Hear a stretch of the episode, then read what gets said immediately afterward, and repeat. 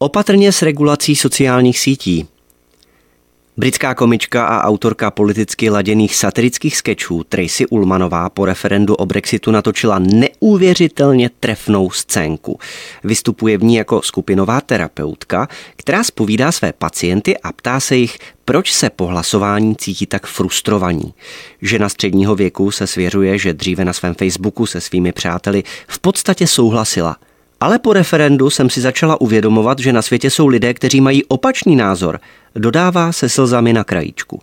Své zkušenosti pak přidává pacient Joseph, který si dokonce všiml, že někteří lidé měli z výsledku hlasování radost a byli šťastní. A pokud se mnou nesouhlasí v téhle záležitosti, možná se lišíme i v dalších věcech, připojuje na štvaně. A po následné hádce o nových dílech Star Wars to zakončuje s voláním, co se to s vámi děje? Proč nemohou být všichni jako já? Určitě to znáte a stejně jako mě vás to štve. V dobré vůli napíšete na sociálních sítích komentář k aktuální politické události a ani ve snu vás nenapadne, že by s vámi mohl někdo polemizovat. A pak to přijde. Ledová sprcha, nesouhlas, ostrá kritika, často i silná slova – Vrhne se na vás armáda oponentů a snaží se vás rozcupovat. Často je ani neznáte osobně, jsou to virtuální přátelé, na které jste někdy náhodou narazili, nebo si vás podobně nahodile přidali mezi přátele oni. A přestože víte, že s vámi řada opravdových kamarádů souhlasí, zůstanete v tom sami, bez podpory jako trosečníci. V lepším případě se sformují dvě protilehlé skupiny, které na sebe začnou házet špínu a nezřídka se příspěvky zaplní osobními urážkami i odkazy na kdo ví jak důvěryhodné články. Akce vyvolá reakci a impérium musí logicky vrátit úder. U jiného soukromého příspěvku nebo třeba v jiné skupině, na jiném fóru, v jiném vlákně. A vy si říkáte, kdy tohle skončí? A nemělo by se to omezit? Je to začarovaný kruh.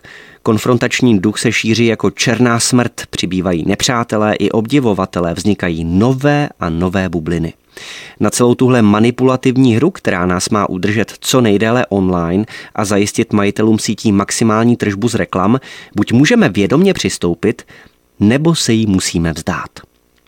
Problémem není stav, kdy to považujeme za oddych, zábavu a u displeje chytrého telefonu nebo monitoru počítače se bavíme a ironicky usmíváme, jak jsme to někomu virtuálně nandali.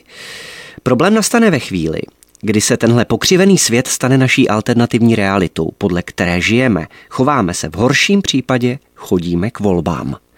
K vlivu sociálních sítí a jejich regulaci se ve svých novoročních projevech vyjadřovali šéfové obou parlamentních komor Kubera a Vondráček. Podle jednoho sociální sítě okrádají občany o svobodu, podle druhého se Facebook a Twitter podílejí na šíření dezinformací. Vlastně mohou mít pravdu oba, ale jen v okamžiku, kdy na manipulativní hru sami přistoupí. Příslušné úřady se pohoršují nad tím, co všechno na sociálních sítích koluje, jak hluboká nenávist se tam šíří. Je bezesporu správné, když policie zablokuje stránky, které vědomně šíří nenávist vůči konkrétní skupině obyvatel. Je dobře, že se na sítích postihuje antisemitismus, homofobie, rasismus nebo terorismus. Ale bylo by chybou postihovat jiné, byť často alternativní názory, které část společnosti považuje za polopravdu či dokonce lež. Ve veřejném prostoru je totiž velmi obtížné operovat s pojmem pravda. Kdo si to neuvědomuje, je buď hlupák nebo diktátor. Zvlášť v politice je totiž pravda obvykle zaměňována za názor jedné strany. A když se názor jedné třeba i vlivné skupině nezamlouvá, je jednoduché jej označit za lež, požádat úřady, aby ji z internetu odstranili a máme na světě nespravedlnost, která může vést právě k omezení svobody slova. Byl bych s regulací sociálních sítí velmi opatrný, raději bych je hodnotil s nadhledem a soustředil se na hlubší osvětu v českém školském systému. Informatiku bohužel často učí kantoři, kteří ani netuší, co to Facebook, Twitter, natož Instagram je.